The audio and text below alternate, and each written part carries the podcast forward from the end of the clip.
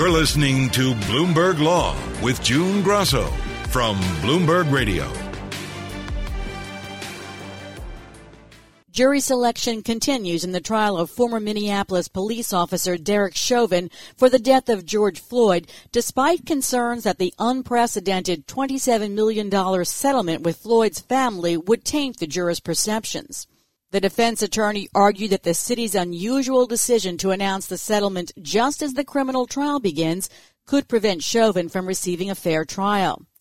The judge has yet to decide on the defense attorney's renewed motion to move the trial out of Minneapolis. And both sides clashed today over how much the jury should hear of Floyd's own actions during a drug arrest in 2019. Joining me is Christa Groshek, a former public defender and managing attorney of Groshek Law in Minneapolis. Christa, how unusual is it to have a civil settlement before a criminal trial? It's extraordinarily unusual. In fact, I don't think it's ever happened in Minnesota the cases that I am familiar with and some other ones that I um, looked up all proceed in the same way. The criminal case goes to trial first, and then the civil case gets adjudicated. So this is extraordinarily strange. Um, and, you know, it's been sort of postulated that there's a fair amount of manipulation and maneuvering with some of these things. And I don't know how one gets past that idea when you see this settlement occurring in jury selection.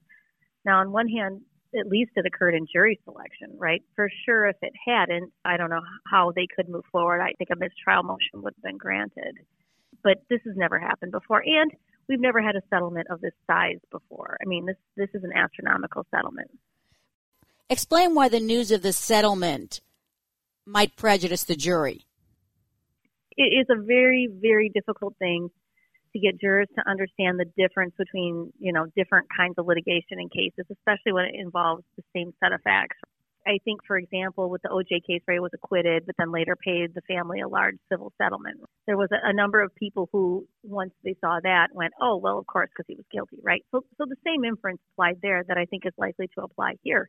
I don't know how a jury can conceptually wrap their head around that, especially because the most information they're going to be given about the civil case is in jury selection. And the court's like, it's civil, different standards of proof, different lawyers, right? Different courts, state versus federal. Don't worry yourself about that.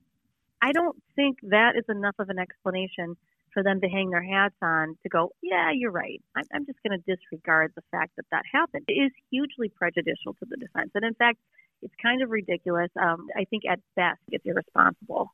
What's interesting is Keith Ellison is our Minnesota Attorney General, and his office is prosecuting Derek Chauvin. His son is on the Minneapolis City Council that awarded this large civil settlement. When Keith Ellison was asked if he knew about the settlement prior to it being announced, his answer was no comment. Benjamin Crump, the family's attorney, has said, well, it's the family's Seventh Amendment right, and also that the publicity about the settlement is slight compared to the publicity about George Floyd's death. I think that's a ridiculous assertion. Let's see. In the Seventh Amendment, uh, so people have a right to, you know, have their controversies uh, examined in court and settled. Okay, we know that, but you know, certainly uh, that talks about dollar settlements, right? Talk, this is about money. This is about Chauvin's fighting for his liberty, his life, his reputation. And you know, I, I don't so much as blame the family, and I don't blame Crump. Fine, yeah, he's he's going to push for whatever leverage he can get at whatever time he can get it. He can do that. There's nothing wrong with him doing that. Lawyers position themselves all the time, right? It's our job to do that. He positioned his clients well, and he got you know a great settlement for them. So I don't think the family's doing anything wrong. I think the city was irresponsible. I mean, the city, you know, in theory, should want all of its citizens to have a fair trial. I understand they also want their citizens not to be victims of what they believe is police brutality, etc. But there's a time and a place to figure that out and still afford the person on trial a fair trial. I think the city government is to blame, and Jacob Frey is a part of it. He's our mayor, and he opened his huge mouth shortly after this video footage came out, and he said he thinks that Derek Chauvin and his top, you know, colleagues are all guilty, and he fired them without pay you know, or whatever. His, his his police sergeant fired him without pay, and he publicized it then. So did our governor. So did the chief of police. I mean, these guys have engaged in this pattern of irresponsibility since the beginning. And, and frankly, in my opinion, they should be ashamed. When this was first brought up by the defense, the judge seemed to indicate that, yes, you know, this was a concern, that there might be a problem. He called back some of the jurors and re-questioned right. them and got rid of two. But it seems as if it's going to be very hard to move the trial, to get him to move the trial out of Minneapolis once jury selection's already started. So this judge is a guy on a mission, and he approaches all of his cases this way. I've, I've tried cases in front of him. When you're set for trial, you go to trial. He keeps cases moving. He doesn't allow for a lot of what I would call dalliances or time wasting in jury selection. Some judges are more liberal about it. You can really get to know your juries more. He doesn't really allow for a lot of that. He takes the reins like he did when he brought the seven jurors back. He'll frequently ask questions. He'll kind of hurry lawyers along. He wants cases to move. And, you know, the city has spent millions of dollars in getting this case ready to try from security to additional officers, snipers that sit on the roof. You know, there's no court trials or jury trials happening in Hennepin County, although they might add one more for some reason. But that was the plan. The Chauvin trial gets the whole courthouse, 26 floors and 26 times four courtrooms apiece hundreds of court hearings are shut down because of Chauvin. And so I think he's on a mission. He's going to try to make that happen. And you know, he's kind of in a pickle. This is out there now, right? And so is time going to cure it? Are people really going to forget about it? I don't know. I think that's unlikely. So I don't think continuance really helps. Maybe it's a greater likelihood that people outstate, you know, living in rural areas, are less engaged and are not watching the trial every day like we are here in Minneapolis. I personally thought from the beginning that would have been the right move, you know, move this trial out state. But, you know, there's a, a lot of advantages that come to the defense if you move it out state. It tends to be that people who live in rural areas are more pro police. So I think the other thing the court thought in terms of security, I mean, Hennepin County has state of the art everything, and so they'd be in a better position people wise and security from electronic, you know, contraptions that they use to monitor and watch people. He thought they could do it better there but he's in a bad spot. What do you do? It's out there. And so now he's got to determine if the lawyers can ask jurors questions to get to the heart of whether or not they're biased and whether or not he's got a biased or poison pool. That's what he's got to figure out. And that's going to take time. So I wouldn't say it's out of the question, but it, it does seem like if he can push through, he will. And that's consistent with what I know of Judge Cahill. Let's talk about some of the motions that are pending. The defense wants to tell the jury about Floyd's arrest for drugs in 2019. How likely is it that the judge will allow that evidence in? The difference between the defense bringing the motion in the past and now is that it's my understanding that the defense was recently disclosed about a thousand pages of additional information, some of which included details about that arrest, and in particular, what Mr. Floyd was told about his use of opioids. At that arrest, and I think Judge Cahill is really interested in it, the new information showed that he behaved almost identically to how he did in the case that's being tried. You know, saying he couldn't breathe, calling out for his mama, claiming to be disabled. Well, what they saw was, you know, he, he was literally eating, chewing drugs in front of them because they, I guess, had made an arrest for possession or sale of those controlled substances. And so he's shoving, you know, handfuls of fentanyl pills into his mouth. What they found when they took him to the hospital later, because he's claiming again of having trouble breathing, is that he had ingested so much opioids that he was at risk then for a heart attack, and he was told that then. And so this becomes evidence that's particularly relevant to the defense's theory of causation, right? That it was the drugs, or it was the COVID, or it was uh, other, you know, health condition like you know being prone to, you know, heart disease, whatever, that caused his death, not the the knee on the neck. And so, typically speaking, this kind of evidence is called alternative perpetrator evidence judge keeps calling it reverse Spreigl, so that's where a defense attorney would say, hey, you know, my client didn't shoot him, this other guy did. Well, we know nobody else had their knee on neck. And so what it is, is this is an alternative cause type argument. So it's kind of a creative way to look at that legal tool, if you will, or theory. And I think the judge is really interested in letting the defense introduce at least a part of that because it bolsters their causation theory. And it sounds to me if he does let it in, he'll create a very nuanced order that says you can let this in, but not that in. If you step over here, then that's going to be a problem because the other side can introduce that. But I think he's particularly interested in giving the defense at least an opportunity to present some of that. The prosecutor said that the defense is doing a full on trial of George Floyd, who's not on trial. Doesn't that happen frequently in criminal cases? The, the defense tries to bring in information that may not be helpful to the victim. You're exactly right. You know, there's limits to when and how we do that. For example, uh, in a rape case, there's the rape shield.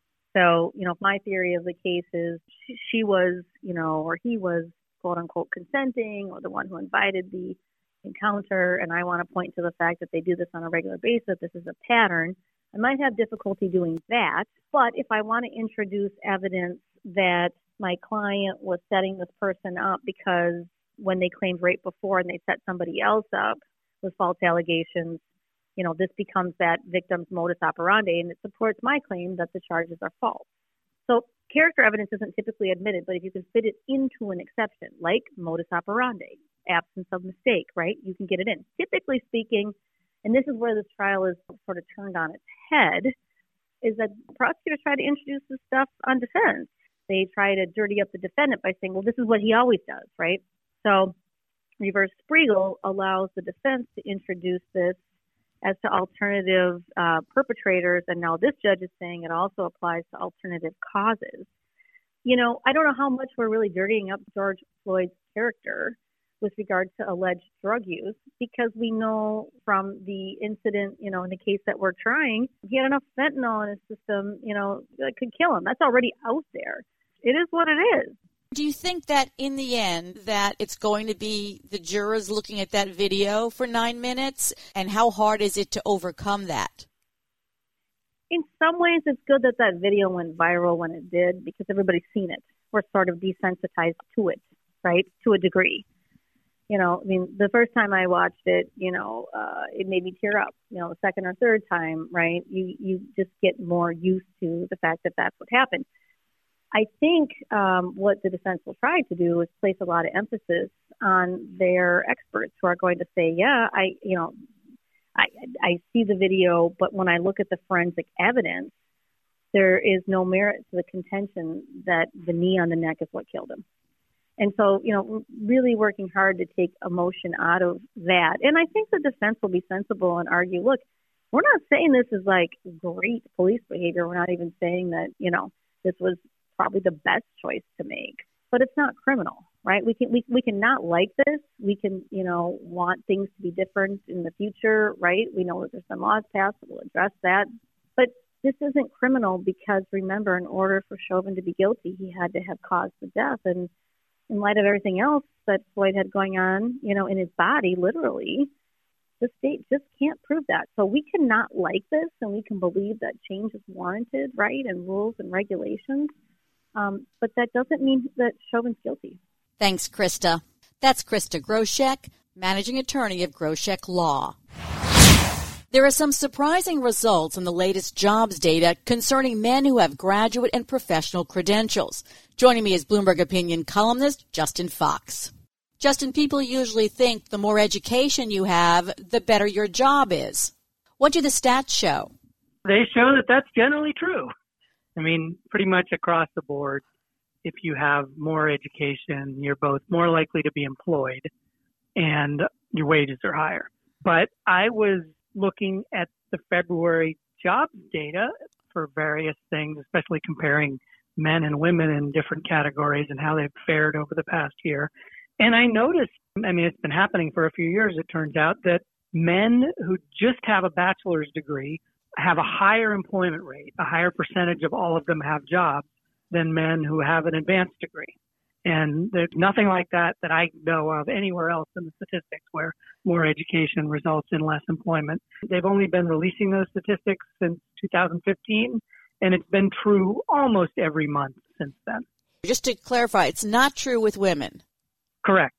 Women who um, have advanced degrees are more likely to have jobs than women with just a bachelor's degree. What's the percentage of men in the population who have graduate or professional degrees? 6%. Researchers looked into this? I can't say for certain not, but I checked in with a couple of people who've done work on, um, both sociologists actually, who've done work on gender and education and employment. And um, neither of them had ever noticed this before, although one of them now wants to look into it. and what can we attribute this to? I mean, possibly nothing at all. It's just it's a pretty small difference. And, you know, it might not be any big deal. I, I guess the things that, that sort of were going around in my head and with a couple of people I talked to were one possibility is because in the pay data, which doesn't come out quite as frequently, but men with advanced degrees, especially professional degrees like MBAs, they make more money than anybody else. and so it's not like this is some disadvantaged, struggling group. So it might be that a bunch of them just quit their job, made so much money that they've dropped out of the labor force. Another one that has been suggested to me by a couple of people since the thing was published is that men with advanced degrees are more likely to be married to very successful women and, you know, might have dropped out of their labor force because their wife has become a CEO. Um, the only thing is, it's just a little hard to imagine that those numbers of people are so large that they can really affect the statistics like that. Although, once again, the number of men with advanced degrees is pretty large too. So basically, number one answer to why this discrepancy is there is probably not a big deal. Maybe a quirk of the data, maybe having to do with some risk size dropping out. But the other thing that I've watched over the last couple of years, I've looked at education data is you know, men really are becoming much less likely than women to get degrees of pretty much any sort.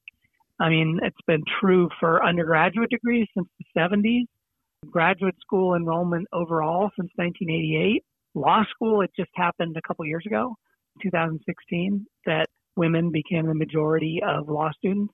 And the most recent data is from the fall of 2018. Women made up 56% of undergraduate and 60% of graduate students. There are studies done of like, like the highest prestige PhD programs.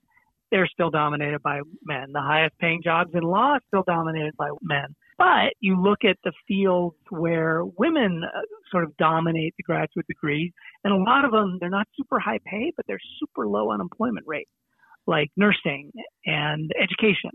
And so maybe there's something actually going on there where women are doing a somewhat better job of targeting their education for employment. Although the one caveat there is still overall across most different groups by education and race and the lot, women are less likely to be employed than men are, partly just because they tend to get stuck with care responsibilities for kids and other relatives that men usually don't.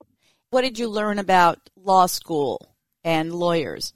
I mean, basically, law school had sort of resisted the trend toward being majority women that other a lot of other programs had, but it finally and and it definitely uh, has been attributed in some quarters to Trump getting elected.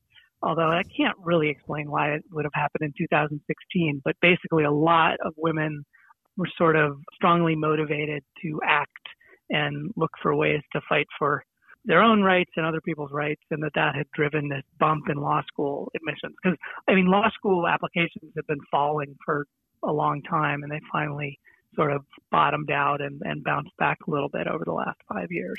It's women that are driving that, not men. And what about the earnings of men and women?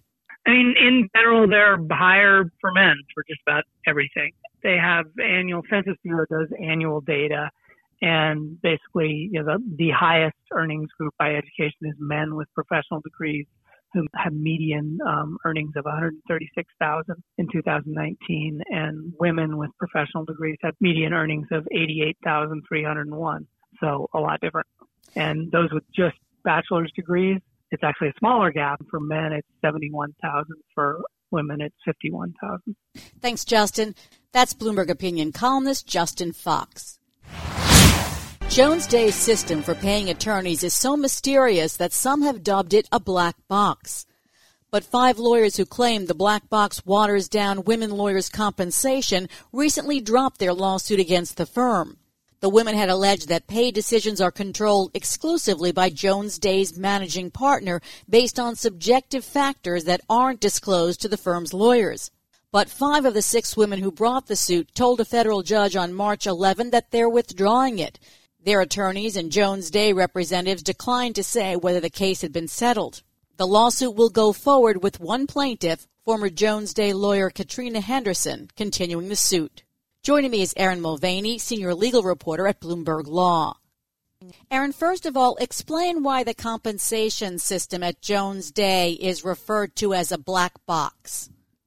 So, Jones Day has been accused of having that black box um, because the female attorneys that sued the law firm say that the the managers keep it very secret what other partners are getting paid, and so it's basically a matter of transparency about the compensation among lawyers at the firm. Is a managing partner making all these decisions without input from other partners? Is that unusual in a law firm? I'm not sure if it's unusual, but the female attorneys who pointed it out um, in their lawsuit um, say that that led to that system that kind of led that kept things secret, and there was a a, a possible bias coming from a top-down system that that had a preference for possibly male partners was the claim in the lawsuit, and they also claimed that it was unusual among law firms um, to have that kind of system. And as far as this lawsuit, five of the six women are withdrawing. Tell us about that. The lawsuit is still going on, but with less people? Yes, the lawsuit that was filed, um, the news last week was that uh, five of the six women who filed, who were part of the original lawsuit, um, withdrew their claims. And one of the women will be moving forward, but the others will not be. And there are very few details on whether there was uh, that was because if there was a settlement um, or something like that. What else could it be besides a settlement? I'm trying to imagine what else would get five people to withdraw their complaint.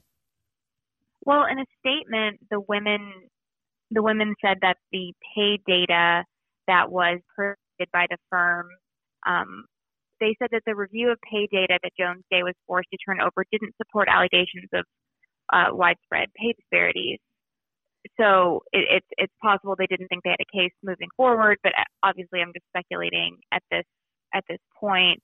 I think one of the purposes of this lawsuit was to try to um, to have a voice for all the female uh, lawyers at the firm and not just a few of them. And so I think that it's unclear what happened. You know, that lawyers on both sides are being mum about what exactly happened in this case. Is the problem with a black box or a system with no transparency that then there is a reason to suspect that there are disparities in compensation? I think the answer to that question is that a lot of the advocates right now who really want to push for equal pay believe that a key to equality is transparency and have and empowering workers with knowledge about what their coworkers make. And so a lot of states have started pushing proposals like that. A few have um, some some transparency laws are in place, like in California, Washington, and Maryland, that allow a job applicant to ask a salary range for a position, which is almost as far as it, Colorado has gone as far as to ask employers to post the job range for that position, um, no matter if it's a, an applicant or um, someone who currently works there. I, I think this is kind of the next wave in the conversation about how to get to equal pay is to talk about transparency and how to address disparities by giving the workers themselves knowledge about what they make. Several big law firms have faced discrimination claims in recent years. Tell us about the lawsuits against Jones Day and where they stand. Yes, Jones Day has been targeted by uh, several lawsuits claiming uh, equal pay and promotions for female uh, partners. There have been settlements um, before. There, there have also been, and they've all had these kind of similar complaints about lack of transparency about how attorneys are paid, and you know, even retaliation against um, women who complain about this kind of male dominated culture at Jones Day. And then there have also been lawsuits. Jones Day is also fighting a lawsuit um, from a, a, married couple who actually worked at Jones Day, and they uh, they were accusing the company of um, gender inequity for the firm's parental leave policy, which is another way that they believe that there was an imbalance between men and women at the firm.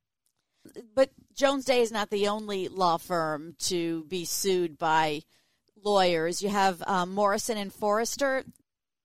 Oh yeah, Morrison and Foerster actually has a similar lawsuit um, filed against them by a pair of women lawyers, also against the maternity leave policy, and alleging that they were punished for taking off time related to pregnancies. And that case appears to be heading to trial. And there have been other cases against law firms um, that have settled, like I mentioned, the uh, Jones Day lawsuit previously. Uh, and Chadbourne and Parke, which was acquired by uh, Norton Rose Fulbright, they they settled a lawsuit in 2018, and Ogletree and Deakins um, also settled similar suits and and disclosed terms in recent years. A lot of settlements, not too many trials. Thanks so much, Erin. That's Erin Mulvaney, senior legal reporter at Bloomberg Law. And that's it for this edition of the Bloomberg Law Show. Remember, you can always get the latest legal news on our Bloomberg Law podcast. You can find them on Apple Podcasts, Spotify, and at www.bloomberg.com slash podcast slash law. I'm June Grosso. Thanks so much for listening. And please tune into the Bloomberg Law Show every weeknight at 10 p.m. Eastern, right here on Bloomberg Radio.